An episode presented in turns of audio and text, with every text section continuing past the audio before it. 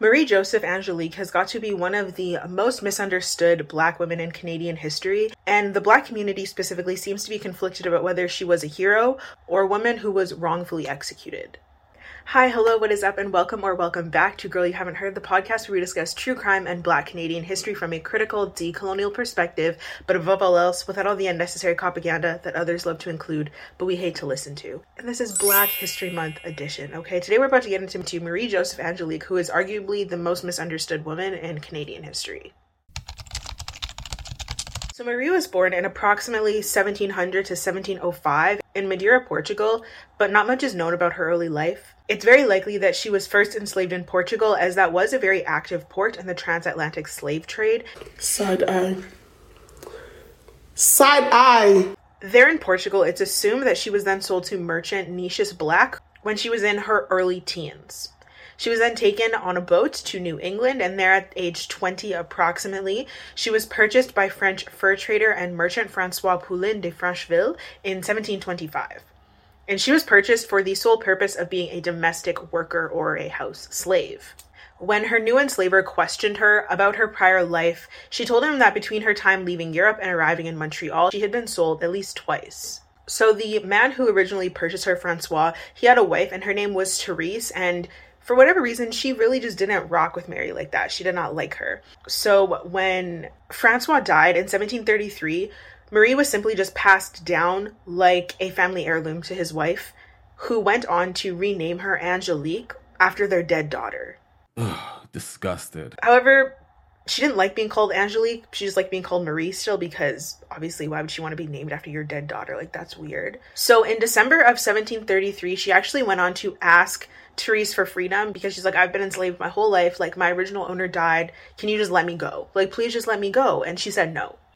So then Marie made it her life mission to make life unbearable for everybody. And I support her in that because if I'm miserable, you're going to be miserable with me. And that's on a period. So she would consistently talk back to her enslaver. She threatened to kill Therese by roasting her alive. It's what she deserves. She fought with other enslaved folks and servants in the home. She regularly threatened them. Another lady named Marie Louise Poirier actually quit her job as a servant because Angelique had made her life so unbearable and she was kind of scared of her. So Marie had a very fiery temper, she was extremely stubborn, and she could not be easily controlled. She was enslaved for nine years at their home at this point.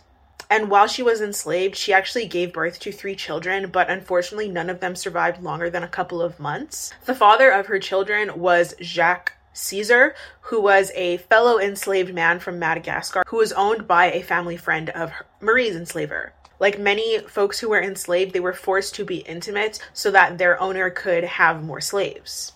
Somewhere in her nine years of being enslaved in this area, Marie fell in love with a white French man who was an indentured laborer named Claude. Claude worked for the same family which enslaved Marie. But the community was not all with this. Okay, they were really upset by this because interracial relationships like that, they weren't accepted, doesn't happen. She was black, her man's was white. Also, she was enslaved. Double homicide. So all of the romantic or intimate relationships that she were to have would be assigned and forced upon her, and it would only exclusively be with other enslaved folks, or it would be kept completely private because then it was her being raped by her enslaver or people in proximity to her enslaver. So in Montreal at this time, democracy was just not a thing. It was just non existent. Neither was freedom of expression. They weren't even allowed to print and circulate newspapers. Like, that's how restrictive it was at this time. So it was very much a time where nobody went against the status quo, nobody went against the grain, but our girl Marie, she regularly did, and she stood out because she refused to go with the mess. She's an icon, she's a legend, and she is the moment. Enslavement was endorsed and upheld as a positive thing, and torture was just a regular, everyday practice. Nobody batted an eyelash at it. Enslaved folks, specifically those who were Amerindian and African, they were at the center of daily life for the white people in Montreal. Aside from this little bit of diversity, the Montreal area was very heavily white and French. Oh. And the diversity that was there was not by choice, it was by force.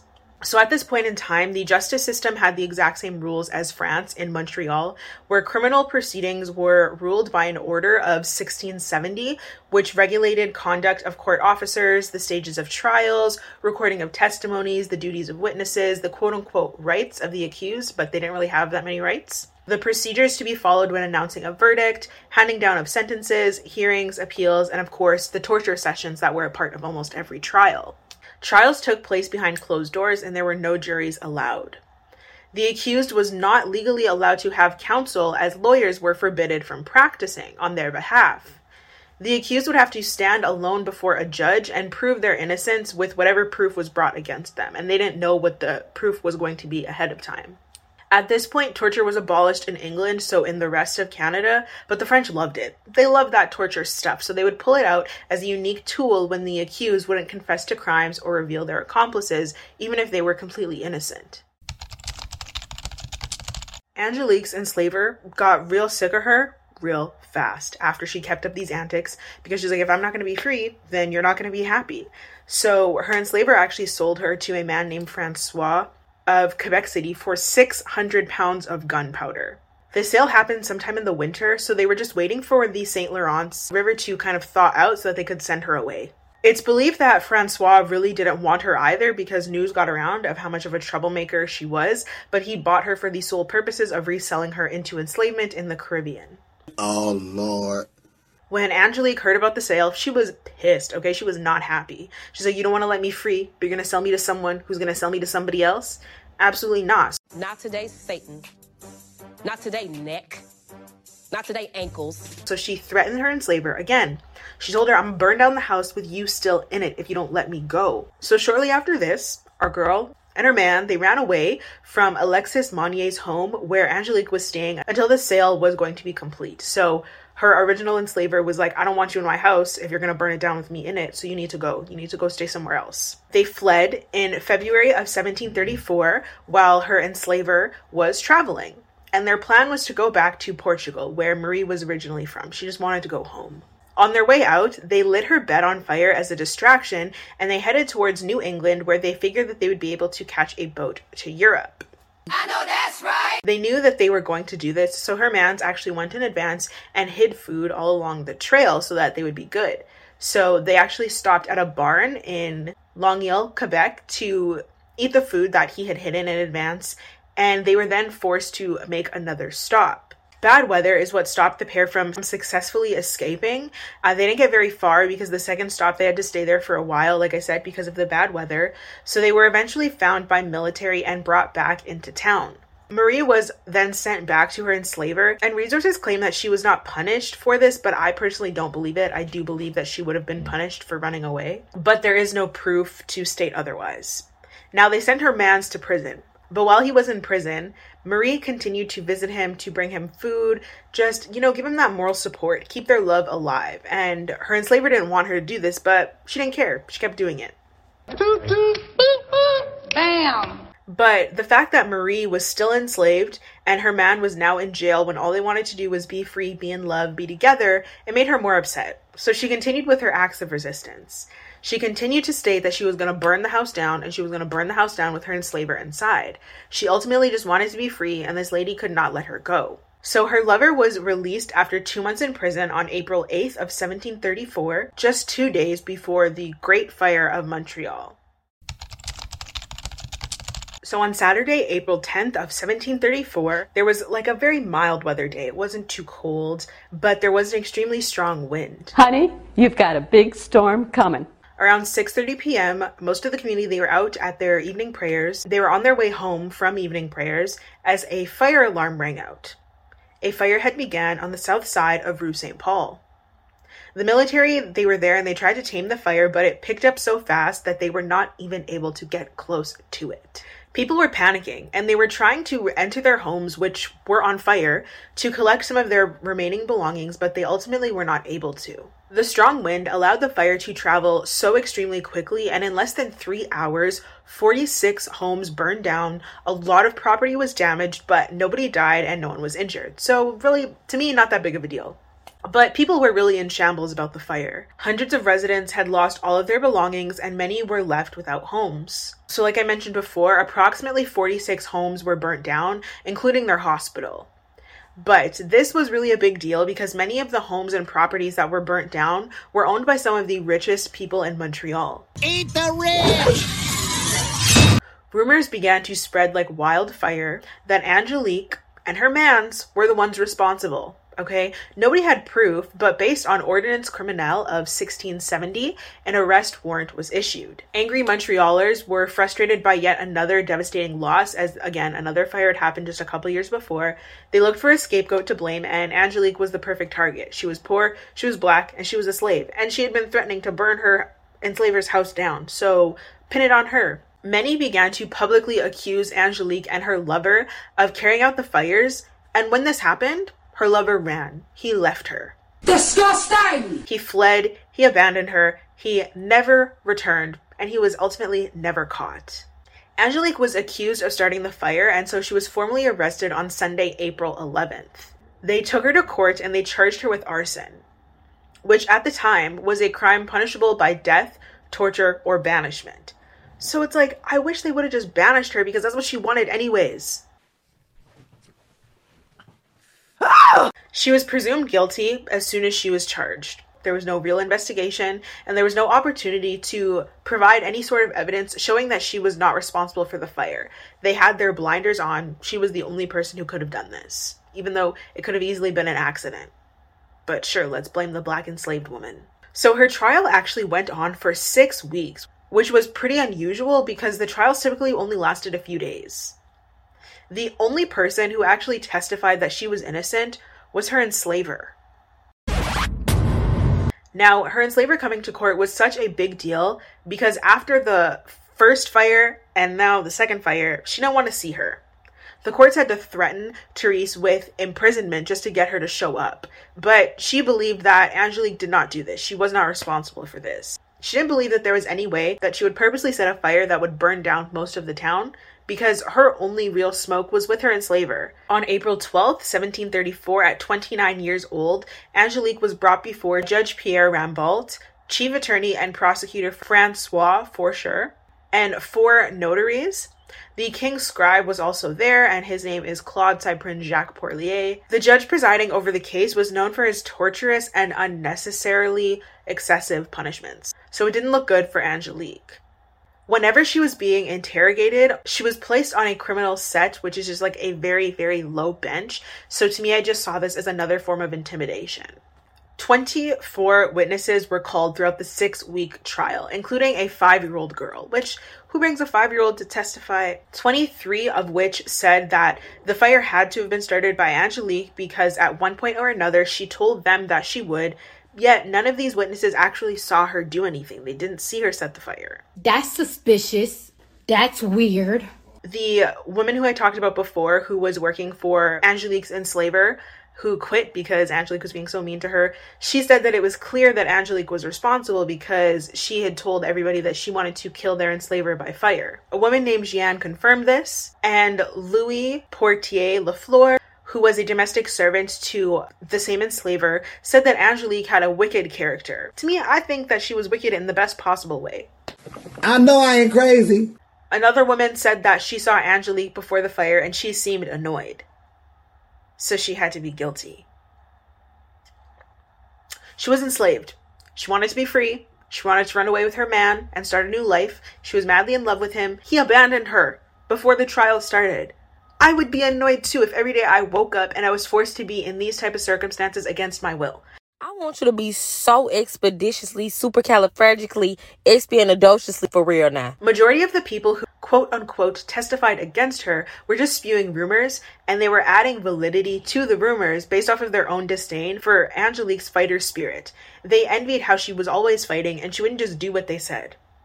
Everybody wanted her to be guilty, but there was no solid evidence presented against her at any point. This was until the five year old testified and said that she saw Angelique going to the attic of her enslaver's home holding a shovel full of coals before the fire. Liza Minnelli, lies. This was the testimony that sealed Angelique's fate, and it just conveniently happened to pop up at the end of the trial. It very much seems to me like someone coached this five year old to say this because they wanted to see Angelique punished for something that she may or may not have done. The court said that she was going to flee her enslavement, so she set the fire to distract from her escape, which is something she had already done. So if she was gonna try and escape, she wouldn't have done the exact same thing as before. She was smarter than that. Angelique was not present to hear the statement of the witnesses as she was not allowed to be there. She had no idea what was said about her. Like I mentioned before, she was not allowed to have any lawyers on her side or any form of legal counsel. She was forced to defend herself against rumors that she was not even allowed to hear, so she didn't know how to defend herself. Angelique was interrogated a lot, and when she was confronted with the statements against her, she continued to deny any responsibility for setting this fire. She said she had nothing to do with it. They tried to intimidate her into admitting guilt, but it didn't work. Now, there was a confrontation process of this trial, and this was basically just when the king's prosecutor chose the witnesses that from the 24 who testified he chose the ones that he wanted to confront her in an effort to to coerce her confession in starting the fires. This was the only time that angelique was able to see the faces of those who were testifying against her. The clerk would read the depositions then record their accusations and also angelique's continued denials then, based on Angelique's reaction, the prosecution would give new questions to the judge who would interrogate Angelique once again. So this process just continued and continued. Ain't you tired? Like I mentioned before, in that very last week of trial, the five year old came forth and said that she saw her carrying the coals which started the fire, which sounds like a coarse confession to me. But after six weeks, they found her guilty and sentenced her to death. Her hands were to be amputated and she was to be burned alive. Her sentence was sent to be appealed to a higher court in Quebec City, but unfortunately it failed. They upheld her death penalty, but they lessened some of her sentencing. Instead of cutting off her hands, they decided that she would just be tortured, hung, and have her body burned instead, because that's so much better. She was then sent from Quebec City back to Montreal to wait for her pending execution. Throughout this entire process, she was adamantly denying that she started the fire. On June 21st of 1734, the court of the jurisdiction royale of Montreal enforced the sentence that was handed down by the Superior Council, which was the highest court in the land at that time. On this same day, Angelique was tortured in ordinary and extraordinary ways in her jail cell with the use of brodequins, otherwise nicknamed as the boot. Now, trigger warning, we are now going to get into the details of her torture. If you don't want to hear, then you can just skip over, and I'll have the timestamps in there so you can skip to the next section if you don't want to hear this. Her legs were bound tightly together between planks of hardwood with ropes.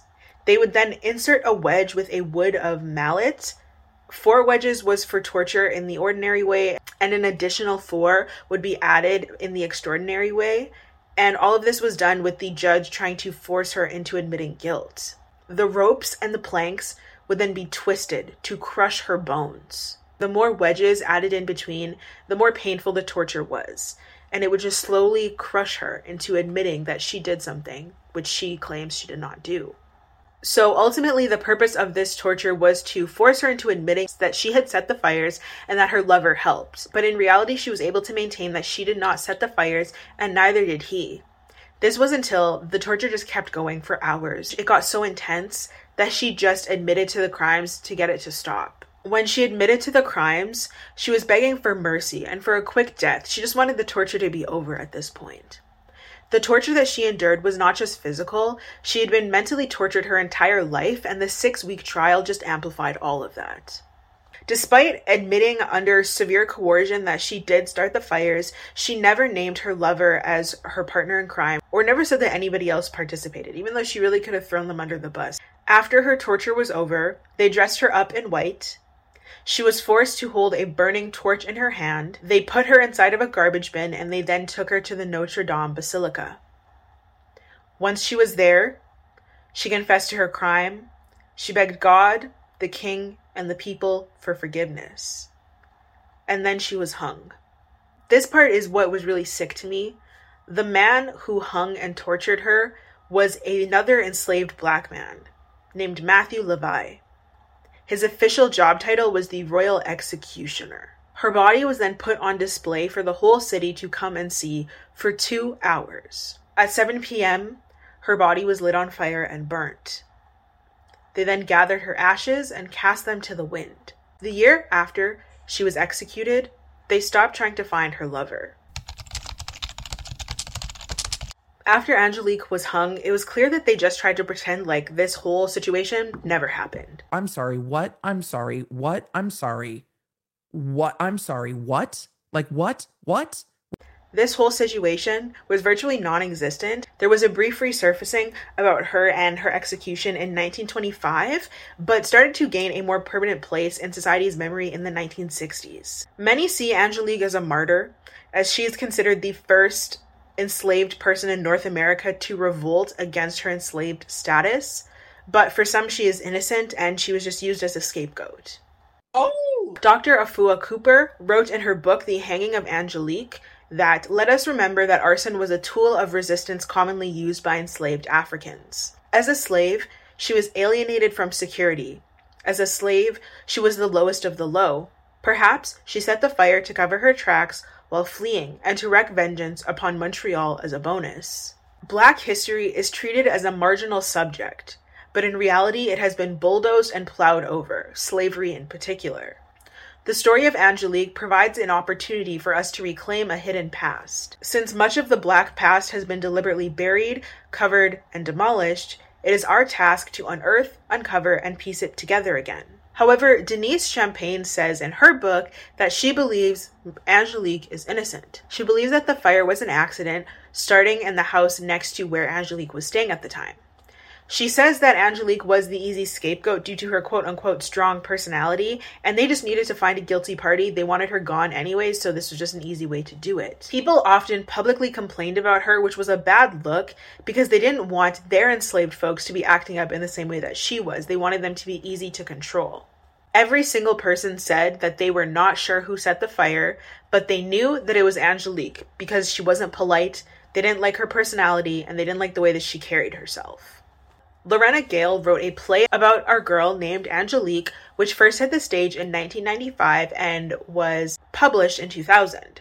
In February of 2012, the public square across from Montreal's City Hall was named Place Marie Joseph Angelique in her honor. So, we have now come to the part of the podcast where I give my thoughts, my feelings, my opinions on this whole situation. And I'm just going to say right off rip, I honestly, I have no idea. And I really want to know what you think. Like, do you think Angelique did start the fire? Do you think she did start the fire? I personally, I am undecided.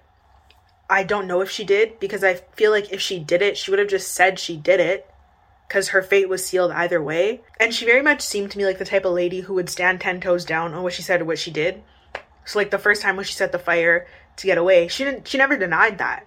She never denied that. So if she did set this fire, I would think that she would just admit to it. She wouldn't beat around the bush. She wouldn't try and hide it. She'd be like, "Yeah, I did it, and what?" But she denied it the entire time. And the confession that they claim that they got, it wasn't even a confession because she was tortured. You don't get a confession when you torture somebody. What's not clicking? Then that's it's not a confession. They're doing it so you stop hurting them. However, if she did set the fire, then she had absolutely every reason to do so. Like, she was stolen from her family and her home. They stole her identity. They forced her to assimilate into this white, nasty culture. Her enslavers could literally do whatever they wanted with her. They forced her to sleep with that man who she was not in love with and have kids, and every single one of them died. They wouldn't let her just be happily in love with her man. Her man abandoned her at the first chance that he got, okay? So I would be mad, and if I were her, I probably would have done it. Like, I would have done it. I said what I said. Like the attitude that she has is very much the attitude in my mind that I have when I'm in situations that I don't want to be in. So I can only imagine what it was like for a strong willed person who ultimately just wanted to be free during this time period where you had to do everything that everybody else told you to do and you weren't allowed to just be you and do you. Like, I can only imagine how frustrating this was for her. The burning of Montreal and then her trial and her arrest, it just shows how Canada really operated and the roots that we continue to operate from to this day. Like, I say this all the time in my real life. I don't know if I've said it on the podcast, but I don't believe that you can create good out of a colonial system like this. I don't believe that you can somehow make a fair and just system out of injustice. And it's rooted in injustice and colonial violence and murder and stolen land and stolen African folks. Like, I don't think that you can somehow just make this a magical good system.